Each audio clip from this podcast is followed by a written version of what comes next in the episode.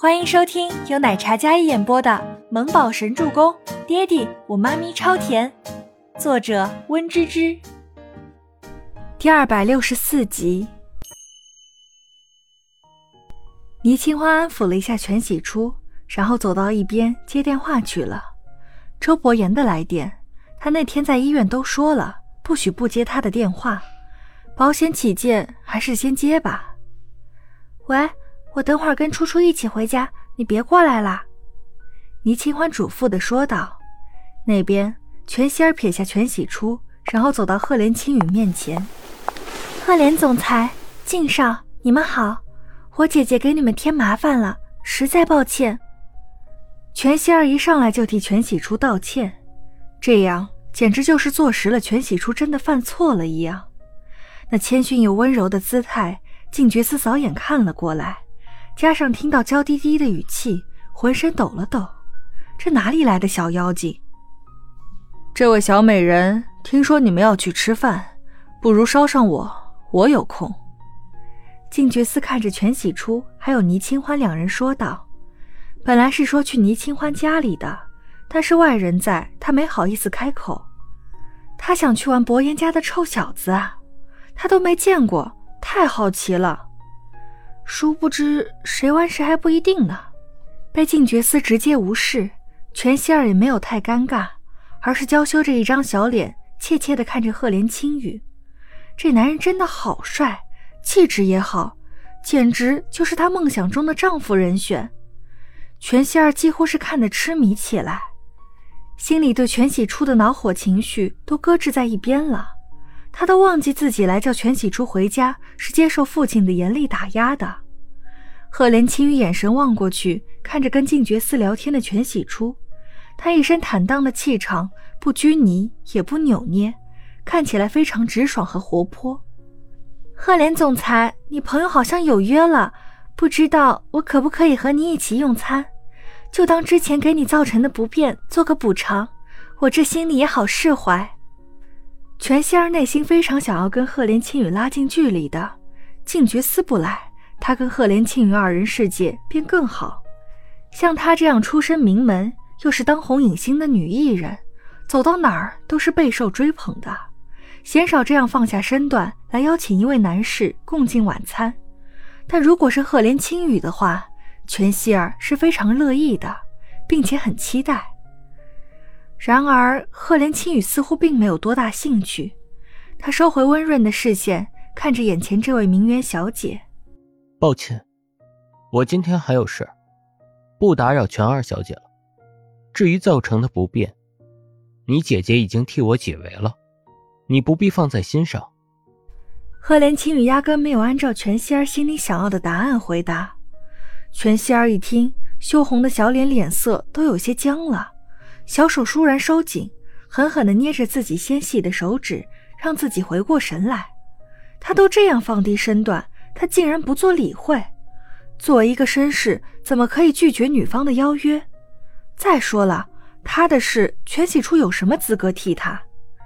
全希儿感觉自己像个笑话，然后有些不舍的目光看着他，走到静觉寺身边。我们一起走吧，送你们回去。赫连青羽说道：“全希儿一听，立马反应过来，姐姐，我跟你们一起走吧。”全希儿忽然熟络的挽上了全喜初的胳膊，全喜初都没反应过来，这全希儿今天是脑子被门夹了吗？跟他这么亲近。全喜初看了一眼赫连青羽，还没来得及拒绝全希儿呢，就听到静觉寺那慵懒又霸道的声音响起。你不是有车吗？不会自己走啊？静觉寺也是一个心直口快的直男。这女人虽然不认识，但是看她那娇滴滴的模样，简直比家里那怂包还要讨厌。才不要脏了他的车。全希儿那张笑盈盈的小脸，这回真尴尬了。全喜初看着赫连青羽出来解围，要不然你们。全喜初也贱兮兮的想要怼上一句：“初初，你充电宝借我一下，我手机没电了。”倪清欢立马走过来，他了解这个妮子，这个反射弧慢的跟小傻瓜似的，看不出来赫连青羽的意思，但作为姐妹的她看得出来，所以立马出来打断了她的话。哦，好。全喜初挣脱了全希儿的胳膊，感觉被他挽着的胳膊都凉飕飕的紧。他去包包里翻找着自己的充电宝，靳觉思去把自己的车开过来，非常酷的越野车，明明就很宽敞的座位，为什么多坐一个自己就不行？全希儿对靳觉思简直恨透了。青雨，走了。靳觉思示意几人上车。他倪清欢跟全喜初哪里走的狗屎运，竟然让堂堂靳少当司机。全希儿站在原地，他的保姆车就停在不远处，看着几人上车，然后绝尘而去。